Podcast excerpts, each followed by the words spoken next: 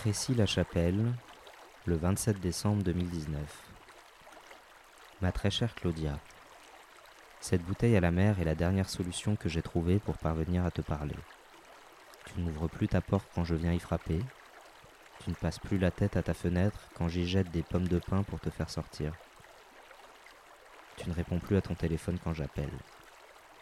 Pourtant, depuis là où je vis, sur la rive d'en face, je vois très bien que tu es chez toi et je te vois déchirer les courriers que je t'envoie dès que tu y découvres mon nom.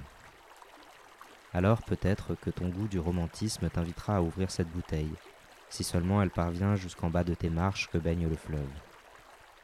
Tu ne veux plus me parler. Tu penses que je t'ai offensé. Je t'assure pourtant que c'est pour un malentendu que tu m'en veux. Une suite de malentendus. Foutu correcteur automatique, qui a travesti mes mots et le fond de ma pensée. Quand tu as lu Je suis en route, je voulais dire Je suis en route. Quand je t'ai appelé mon cousin, je voulais dire mon poussin. Et quand je t'ai dit que tu étais le plus bel amortisseur que j'ai jamais connu, mon grand amortisseur à moi, je voulais bien sûr dire mon grand amour. Tu aurais dû pourtant te douter que ces mots n'étaient pas de moi.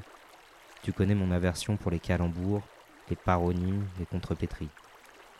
Jamais je ne t'aurais écrit que je voulais te cuisiner un gros poison bien puissant, ni que je m'autoriserais même peut-être à commettre un crime. Je voulais juste te préparer un poisson à la crème.